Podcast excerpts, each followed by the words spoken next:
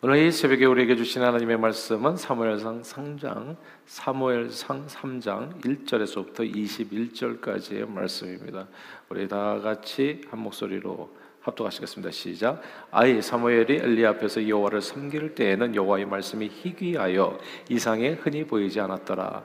엘리의 눈이 점점 어두워가서 잘 보지 못하는 그때 그가 자기 처소에 누웠고 하나님의 등불은 아직 꺼지지 아니하였으며 사무엘은 하나님의 궤 있는 여호와의 전 안에 누웠더니 여호와께서 사무엘을 부르시는지라 그가 대답하되 내가 여기 있나 이다이다 하고 엘리에게로 달려가서 이르되 당신이 나를 부르셨기로 내가 여기 있나이다 하니 그가 이르되 나는 부르지 아니하였으니 다시 누우라 하는지라. 그가 가서 누웠더니 여호와께서 다시 사무엘을 부르시는지라. 사무엘이 일어나 엘리에게로 가서 이르되 당신이 나를 부르셨기로 내가 여기 있나이다 하니 그가 대답하되 내 아들아 내가 부르지 아니하였으니 다시 누우라 하니라. 사무엘이 아직 여호와를 알지 못하고 여호와의 말씀도 아직 그에게 나타나지 아니한 때라. 여호와께서 세 번째 사무엘을 부르시는지라 그가 일어나 엘리에게로 가서 이르되 당신 나를 부르셨기로 내가 여기 있나이다 하니 엘리가 여호와께서 이 아이 아이를 부르신 줄을 깨닫고 엘리가 사무엘에게 이르되 가서 누웠다가 그가 너를 부르시거든 내가 말하기를 여호와여 말씀하옵소서 주의 종이 듣겠나이다 하라니 이에 사무엘이 가서 자기 처소에 누우니라. 여호와께서 임하여 서서 전과 같이 사무엘아 사무엘아 부르시는지라 사무엘이 이르되 말씀하옵소서 주의 종이 듣겠나이다 하니 여호와께서 사무엘에게 이르시되 보라 내가 이스라엘 중에 한 일을 행하리니 그것을 듣는 자마다 두 귀가 울리리라. 내가 엘리 집에 대하여 말한 것을 처음부터 끝까지 그 날에 그에게 다 이루리라. 내가 그의 집을 영원토록 심판하겠다고 그에게 말한 것은 그가 아는 죄악 때문이니 이는 그가 자기의 아들들의 저주를 자청하되 금하지 아니하였음이니라. 그러므로 내가 엘리 집에 대하여 맹세하기를 엘리 집의 죄악은 제물로나 예물로나 영원히 속죄함을 받지 못하리라 하였노라 하였었더라. 사무엘이 아침까지 누웠다가 여호와의 집의 문을 열었으나 그 이상을 엘리에게 알게 하기를 두려워하더니 엘리가 사무엘을 불러 이르되 내 아들 사무엘아 하니 그가 대답하되 내가 여기 있나이다 하니 그가 이르되 내가 무엇을 말씀하셨느냐? 청하노니 내게 숨기지 말라. 내게 말씀하신 모든 것을 하나라도 숨기면 하나님이 내게 벌을 내리시고 또 내리시기를 원하노라 하는지라.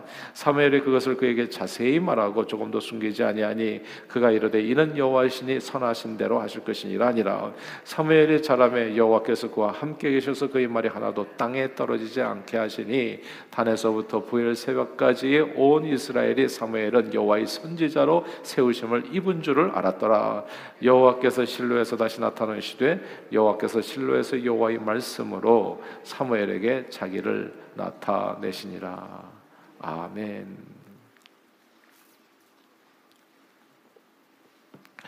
하나님은 우리에게 자기 자신을 나타내시는데 말씀으로 나타내십니다.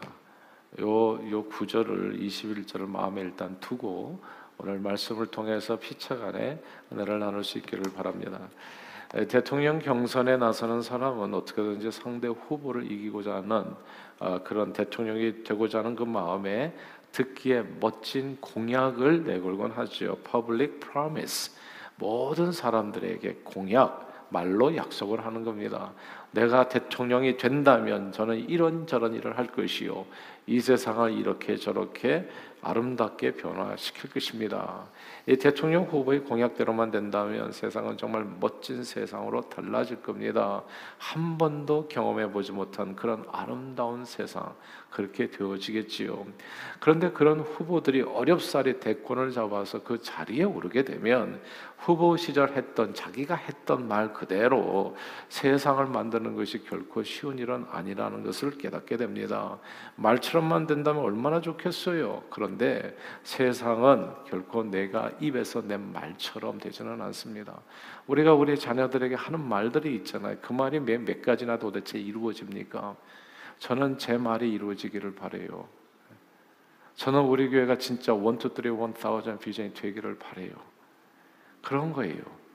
그렇게 되어진다면 진짜 놀라운 일일 거예요. 근데 말처럼 안 된다고요. 그래서 이제 여기에 우리의 문제가 삶이 있는 것이죠. 그러니까 기도하고 애를 쓰고 하나님 앞에 나오는 모든 것은 말이 땅에 떨어지지 않게 하기 위해서 사실은 우리가 자녀들에게 하는 좋은 말들이 있어요. 엘리도 엘리 제사장도 자식들에게 좋은 얘기를 많이 했어요. 근데 아버지가 하는 말이 다 땅에 떨어져 버렸어요. 아이들은 하나도 변화되지 않아요. 그러니까 이게 진짜 큰 문제죠. 한 말이 아무 의미가 없어. 그냥 부모가 하는 얘기는 다 참고로만 들어. 말에 능력이 없어요. 아이를 변화시키는. 저는 저와 여러분들의 입에서 나오는 말이 하나님의 말씀처럼 누군가의 삶을 변화시키는 그런 하나님의 말씀처럼 그런 능력 있는 말이 되시기를 주님의 이름으로 축복합니다.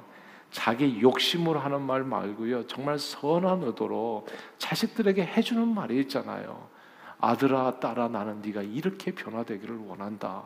그렇게 변화될지어다 해주는 말들 그런 말이 아무 상관이 없다면 나는 도대체 이 세상을 왜 사는 거냐고요. 무슨 희망을 갖고 살겠냐고요. 근데 사무엘은 말하는 대로 되어진다고 네가 왕이 될 것이다 왕이 됐어요 진짜. 그 인생이 변화됐다고요. 이런 놀라운 역사가 오늘 성경에 나오는 얘기고 또한 예수 믿는 저와 여러분들의 삶에도 이루어질 수 있는 이야기라는 거. 아무튼 그렇습니다. 이런데 이 말처럼만 되면 세상에 정말 좋을 텐데 이 말처럼 되지 않고 그리고 잘못된 말도 되게 많잖아요. 이건 또 주워 담기도 어렵고. 그래서 사람은 누구나 다 말로 인해서 당하는 고통이 이만저만이 아닙니다. 이 대통령만 이 대통령이 세계 말하자면 그 어떤 공동체에 가장 권세 있는 사람이잖아요. 그럼 대통령 말도 안 이루어진다면 누구 말이 더 이루어지겠습니까? 근데 이게 인생을 살면서 누구나 다 말은 되게 많이 하고 사는데 말한 대로 사는 사람 없고 말한 대로 이루어가는 사람도 없고요. 대부분의 경우에 있어서는 자기가 한 말로 인해서 고통을 당하고 말뿐인 경우, 저 사람은 그냥 말뿐이야. 이런 얘기를 우리가 많이 하고 또 듣잖아요. 그래서 우리는 서로의 말을 참고로만 할 뿐이지 사람 말을 100% 믿지는 않습니다. 그런데 신약 성경 요한복음 1장 이하에 이런 놀라운 말씀이 있잖아요. 태초의 말씀이 계시니라 이 말씀이 하나님과 함께 계셨으니 이 말씀은 곧 하나님이시라. 그가 태초에 하나님과 함께 계셨고 그 다음 나오는 말씀이 놀랍지 않습니까? 만물의 그 말씀으로 말미암아 지은 바 되었으니 지은 것이 하나도 그가 없어는 된 것이 없다고요. 하나님께서는 세상 만물을 말씀으로 이루셨습니다. 말씀으로 하나님의 말씀이 그분의 입술을 통해서 가라사대 나올 때마다 그 말씀대로 세상이 만들어졌습니다. 하나님의 가라사대 빛이 있으라 하심에 빛이 있었고 궁창에 있으라 하심에 궁창이 생겼고 해, 달, 별, 바다와 육지 그리고 그 안에 모든 식물, 동물, 조류들이 가득 채워졌습니다. 말씀으로 이루셨어요. 하나님께서 가라사대 말씀하셨는데 안 된 일이 하나도 없습니다. 하나님의 말은 말씀은 하나도 땅에 떨어지지 않았다는 거예요.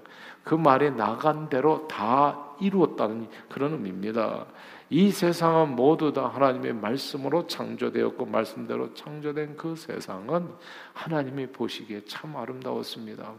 자, 저는 예수 믿는 게 진짜 어마어마하다는 생각을 하긴 하는데요. 이런 세상을 제가 참 30대, 40대, 50대 나이가 들면서 더 이렇게 깊이 있게 보여지는 세상들이 있어요. 근데 하여튼 그래요. 저는 여러분들을 축복할게요. 여러분들 부모님의 마음에 자녀들을 위한 어떤 소원들이 있잖아요. 그리고 자녀들이 잘 되기를 바라는 그런 마음들, 그 마음을 가지고 아이에게 얘기를 해준다고요. 나는 너희 인생이 이렇게 되기를 원한다. 그대로 되면 얼마나 좋겠습니까? 그대로 안 돼서 문제인 거잖아요. 아, 근데 그대로 되는 세상이 있다니까요. 그대로. 하나님 내 아들이, 내 딸이 이렇게 변화되기를 원합니다. 근데 그렇게 되어지는 거예요. 내 말이, 내 입에서 나온 이 말이, 소원의 말이, 강구한 내용이 땅에 떨어지지 않고 그대로 그의 삶이 이루어진다면 얼마나 감사하겠냐고요. 얼마나 보시기에 좋은 게 아니라 우리 인생이 얼마나 기쁘겠냔 말이죠. 그런 놀라운 축복의 말씀이 오늘 본문에 있는 것이고 그런 내용이 정말 예수 믿는 저와 여러분들의 삶 속에도 이루어질 수 있게 되기를 주님의 이름으로 축원합니다. 이 세상은 정말 하나님의 말씀대로 이루어졌어요. 근데 우리는 이거를 하나님이시니까 그럴 수 있다 생각하잖아요. 근데 사람의 말이 그대로 이루어진다면 그건 진짜 보통 사건이 아닐 겁니다. 그 사람이 바로 오늘 본문에 나오는 아이 사무엘의 일입니다. 다 함께 오늘 19절 같이 한번 읽어볼까요? 19절을 읽겠습니다. 시작. 사무엘이 자람에 여호와께서 그와 함께 계셔서 그의 말이 하나도 땅에 떨어지지 않게 하시니 아멘. 여기서 사무엘의 말이 땅에 떨어지지 않았다. 이 구절을 주목해야 합니다. 사무엘의 입에서 나온 말이 그냥 하나님이 가라사대 말씀하신 것처럼 다 이루어졌다는 의미인데 이 말씀은 생각하면 할수록 놀랍습니다. 오늘은 비가 오기를 원합니다 하면 비가 내리는 것이죠. 그리고 가난한 사람에게 네가 너에게 3일 만에 네가 부자가 되리라 하면 3일 만에 부자가 되는 거죠. 맹인에게 네가 눈을 뜨리라 하면 눈을 뜨는 거고 네가 왕이 되리라 하면은 그 사람이 왕이 되는 거예요. 야, 진짜 근사하지 않습니까? 예? 보통 일이 아니죠. 근데 바로 사무엘이 그런 사람이었다는 거. 그의 입에서 나온 말은 하나님이 가라사대 하신 말과 같은 권위와 능력이 있었습니다. 근데 이런 사무엘의 이런 능력은 그 자신의 천부적인 재능이나 노력의 결과가 아니었다는 거. 오늘 이 19절 우리가 같이 읽은 그 말씀을 자세히 보면요. 그 비결이 거기 나와 있어요. 하나님이 함께 계셨다고. 하나님이 함께 계셔서 하나님이 그가 하는 모든 말을 땅에 떨어지 누가 하나님이 하나님이 그리하셨다는 말씀입니다. 이건 하나님의 은혜였고 하나님의 역사였습니다. 사무엘 개인의 말이나 능력이나 권세나 재주나 지혜가 아니라 그와 함께 하신 하나님께서 사무엘의 말을 능력 있게 하고 권세 있게 해 주셨습니다. 저 여러분들이 복음을 전할 때에도 하나님이 함께 하셔서 그 입술의 말에 권세 있게 해주시기를 주님 이름으로 축복합니다. 그래서 그 말이 입에서 떨어질 때 그 마음의 심령을 관절과 골수를 찔러 쪼개서 그 영혼을 새롭게 하고 주님 앞에 인도하는 일에 쓰임 받는 저와 여러분들의 입술이 되기를 주님의 이름으로 축원합니다. 신약 성경에 보면요 이런 분이 또 나오잖아요. 예수님, 예수님이 말씀도 입에서 나오는 말이 하나 도 땅에 떨어지지 않았어요. 예수님이 말씀하시니 물이 변해서 포도주가 됐습니다. 예수님이 말씀하시니까 거친 풍랑이 잔잔해졌고요. 예수님이 말씀하시니까 소경 바디메오가 눈을 떴고 예수님이 말씀하시니까 죽은 나사로가 살아났습니다. 예수님의 말씀도 하나도 땅에 떨어지지 않았습니다. 그리고 예수님의 말씀대로 되어진 일들에 대해서도 역시 누가 보면 이렇게 설명했어. 어떻게 예수님은 그렇게 하셨 을까? 알고 보니까 예수님과 함께 하신 하나님이 그렇게 하신 거죠. 성삼위일체라고 하잖아요. 누가 보면 이렇게 기록하고 있어요. 주의 성령이 내게 임하셨으니 그러니까 하나님의 성령이 예수님과 함께 하셔서 하나님의 영이 이루신 일이라고요. 이런 가난한 자에게 복음을 전하게 하시고 내게 기름을 부으사 나를 보내사 포로된 자를 자유를 눈먼 자에게 다시 보게 함을 전파하며 눌린 자를 자유롭게 하기 위해서 주의 성령 하나님께서 함께 하심으로 이루어진 역사라고 성경은 기록합니다. 그러므로 우리는 하나님께서 하신 증거 중에 하나, 하나님께서 함께 하신다는 그 증거 중에 하나가 그 입에서 나오는 모든 말이 이루어지는 것이라는 사실을 우리는 알게 됩니다. 그리고 이렇게 하나님께서 그의 입에서 나온 말이 땅에 떨어지지 않고 여호와께서 가라사다는 말씀처럼 다 이루는 권위 있는 말씀이 되게 하는 그런 사람들에게는 오늘 본문을 통해서 볼 때 공통점이 있다는 것을 알게 돼요. 크게 두 가지만 나누면 이렇습니다. 첫째는요, 뜻밖에도 성전입니다. 우리 3절 같이 한번 읽어볼까요? 3절입니다. 3절 읽겠습니다. 시작. 하나님의 등불은 아직 꺼지지 아니하였으며 사무엘은 하나님의 궤 있는 여호와의 전안에 누웠더니 아멘. 2절에 보면은 엘리 제사장은 자시, 자기 처소에 누웠고 사무엘은 어디 전 안에 누웠다고요. 여호와의 궤가 있는 여호와의 궤는 하나님의 임재를 상징하는 상징물입니다. 그러니까 하나님의 임재 안에 거했다는 거예요. 사무엘은. 근데 엘리 제사장은 자기 처소에 누웠고, 그러니까 그냥 세상에 그냥 어딘가에 이제 잠을 자고 있고, 사무엘은 하나님의 전안에 나왔다고요.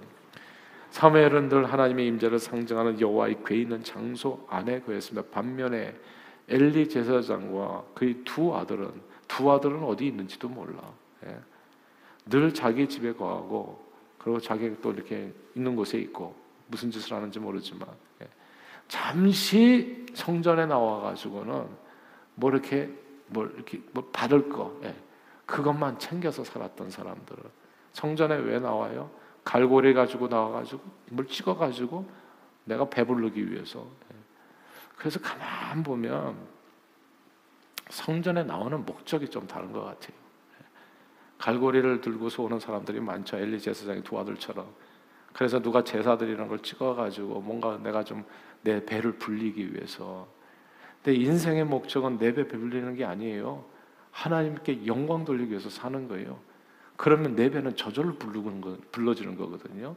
근데 우리는 배 부르기 위해서 하나님을 부를 때가 되게 많잖아요. 마치 우상 앞에 절하듯이. 근데 이, 이 엘리와 엘리 제사장과 엘리 두 아들은 어디론가 사라졌는데 사무엘은 성전 안에 나와 있는 거예요. 사랑하는 여러분 꼭 기억하십시다. 성전에 나와서 저와 여러분들 이 아침에도 기도하는 게 이게 다른 거예요. 자꾸 같다고 말하지 마세요. 세상에서도 당연히 기도할 수 있죠. 예. 집에서도 기도할 거리 걸으면서도 기도할 수 있고 직장에서도 언제 어디서나 할 수 있어요. 그러나 성전에 나온다는 이 사실 자체가 의미가 있는 거예요. 그렇지 않으면 성전을 왜 짓겠습니까? 예. 그러니까 사람들은 그냥 이것도 그냥 건물이라고 생각하죠. 성전은 그러니까 교회는 뭐 그리스도의 몸, 그 모르는 사람이 어디 있냐고요. 하나님 성도들의 모임. 예. 그러나 모든 건물에는 간만 보니까 지어진 목적이 다, 따로 있어요. 레스토랑은 밥 먹기 위해서 지은 곳이고, 예. 그리고 호텔은 잠자기 위해서 지은 곳이고, 그곳에 가면 잠이 잘 오는 거예요. 레스토랑에서도 잠을 잘 수 있죠. 근데 레스토랑에서 의자 붙여놓고 자보세요. 얼마나 배기는지. 그러니까 그 특별한 목적이 있다고요. 이 성전은 기도하는 것입니다. 이 성전은 아버지 집이고 오늘 그래서 이 새벽에도 단잠을 깨워서 나오신 여러분들을 축복해요. 사무엘이 바로 그런 사람이었다고. 입에서 나오는 말이 땅에 떨어지지 않게 하려면 성전을 가까이 하십시오. 예수님도 성전을 사모하는 열심히 자신을 삼겠다 말씀하셨어요. 주의전을 가까이 하십시오. 주님의 임재 안에 거하려고 삶을 들이세요. 너희가 내 안에 거하고 임재 안에 내 말이 너희 안에 거하면 그러면 원하는 대로 구하라 다 이루리라. 이건 예수님의 약속의 말씀인 겁니다. 사람들이 그래요. 젊은이들의 신앙생활이 좀 이렇게 어렵고 그냥 이렇게 신앙의 성장이 더디다고 얘기해요. 간단해. 없잖아요, 지금 눈에. 당연히 그런 거죠. 하나님의 성전 안에 거하는 사람과 밖에서 자는 사람과 어떻게 똑같을 수 있냐고요. 그 그냥 그거는 심은 대로 거두는 세상이에요. 내가 주님 앞에 삶을 드리고 성전에 누가 같이 교회 가자고 그럴 때 내 마음이 즐거웠다 시편 기자 내용이 내 그런 내용이에요. 성전에 서 있는 너희 하나님을 찬양하라 그거거든요. 정말 주님 앞에 나와서 주님의 임재 아래 거할 때 하나님의 음성을 듣게 되는 것이고 그리고 그때 우리 말에 권위가 있어지는 겁니다. 그래서 우리의 삶을 통해서 하나님께서 이 세상을 위해서 쓰임받게 두 번째 두 번째는 말씀을 듣는 것입니다. 우리 구절 같이 읽겠습니다. 구절 읽어볼까요? 시작. 엘리가 사무엘에게 이르되 가서 누웠다가 그가 너를 부르시거든 내가 말하기를 여호와여 말씀하옵소서 주의 종이 듣겠나이다 하라. 이에 사무엘이 가서 자기 처소에 누우니라. 아멘. 여기서 말씀이 중요한 게 뭐냐면 여호와여 말씀하옵소서 주의 종이 듣겠나이다. 이 말씀에 진짜 밑줄을 치셔야 됩니다. 교회 나오실 때랄지 언제든지 성경을 읽을 때라든지 이 기도를 하세요. 하나님은 말씀을 통해서 우리에게 자기 자신을 나타내 주십니다. 근데 말씀을 똑같이 들어요. 뭐 말씀을 우리가 이 사무엘에게만 했겠습니까? 엘리에게도 하고 엘리 그런 두 아들에게도 해줬고 아버지를 통해서. 근데 이게 어, 어느 순간부터는 귀가 꽉 막히는 순간이 있어요. 하나님의 음성을 듣지 못해요.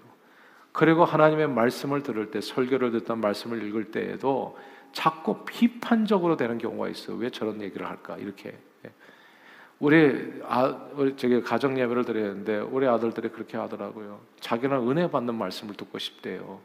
그래서 제가 그때 정말 정확하게 얘기를 해줬어요. 네 태도가 잘못된 거다. 은혜 받는 말씀은 항상 있는 거다. 네가 들을 귀가 없는 것이지. 뭘 구하냐면 들을 귀를 구해라. 하나님의 말씀을 들을 귀. 네가 좋아하는 말씀만 들으려고 하지 말고 하나님의 말씀을 들으려고 해라. 그러면 진짜 공중에 나는 새를 통해 가지고 너는 하나님의 말씀을 들을 수 있게 될 거다. 제가 오래전에 깨달은 거예요. 저도 대학에서 이게 이게 이과를 저게 전공하는 바람에 항상 분석적이었어요. 어넬레시스. 그러다 보니까 이 목사님의 설교도 어느 순간부터는 항상 분석하는 거야. 이거는 좋게 좋은 말이고 저건 나쁜 말이고. 근데 어느 순간에 제가 대우각성하는 때가 있었어요. 그렇게 하나님의 말씀을 듣는 게 아니더라고요. 오늘 본문처럼 듣는 거예요. 여호와여 말씀하옵소서 주의 종에 듣겠나이다.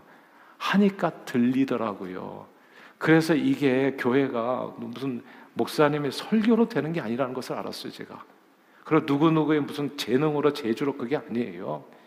그냥 하나님이 하시는 거예요, 이게 다. 그리고 우리는 뭐냐 하면 주의종, 주의종의 하나님의 말씀을 듣겠습니다 하면 정말 누구를 통해서도 은혜를 받게 되더라고요. 말도 안 되는 얘기를 통해서 하나님의 음성은 항상 들리는 거예요. 사무엘이 그 음성을 들었습니다. 그리고 그 하나님의 음성을 들을 때 비로소 내 말에 권위가 생기는 거예요. 그리고 내 말에 권위가 내가 생기는 게 아니라 하나님의 임재와 함께해서 그래서 하나님께서 그 입의 말을 떨어지지 않게 축복해 주시는 겁니다. 오늘 두 가지를 기억하십시오. 성전에서 하나님의 임재 안에 거하는 거, 그리고 두 개에서는 하나님의 말씀을 듣는 귀. 그러면 저와 여러분들이 입술을 통해서 나오는 모든 소원의 기도 내용들을 원하는 대로 구하라 내가 다하리라 놀라운 축복으로 하나님께서 여러분들을 기름 부어 주실 겁니다. 그런 은혜가 여러분의 삶에 오늘도 넘치시기를 주 이름으로 축원합니다. 기도하겠습니다. 하나님 아버지 오늘도 주님 앞에 나와서 하나님의 말씀을 듣고 주님의 말씀을 인도함을 받을 수 있는 하루 살아갈 수 있게 해주심을 감사합니다. 우리 입에서 말은 나오는 모든 말들은 다 땅에 떨어져서 사라지고 아무 힘도 권세도 능력도 그리고 세상을 변화시키는 그런 새로움도 없는데 힘도 없는데 아버지 오늘 사무엘을 보니까 그의 말이 땅에 떨어지지 않도록 하나님께서 역사하셨다는 것을 보면서 바로 이게 사무엘에게 있었던 일이라면 왜 우리에게 일어나지 않겠습니까?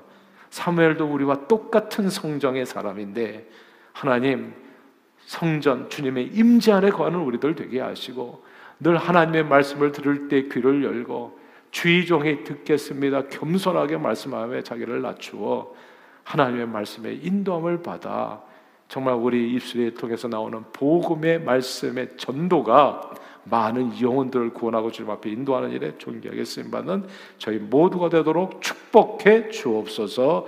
예수 그리스도 이름으로 간절히 기도하옵나이다. 아멘.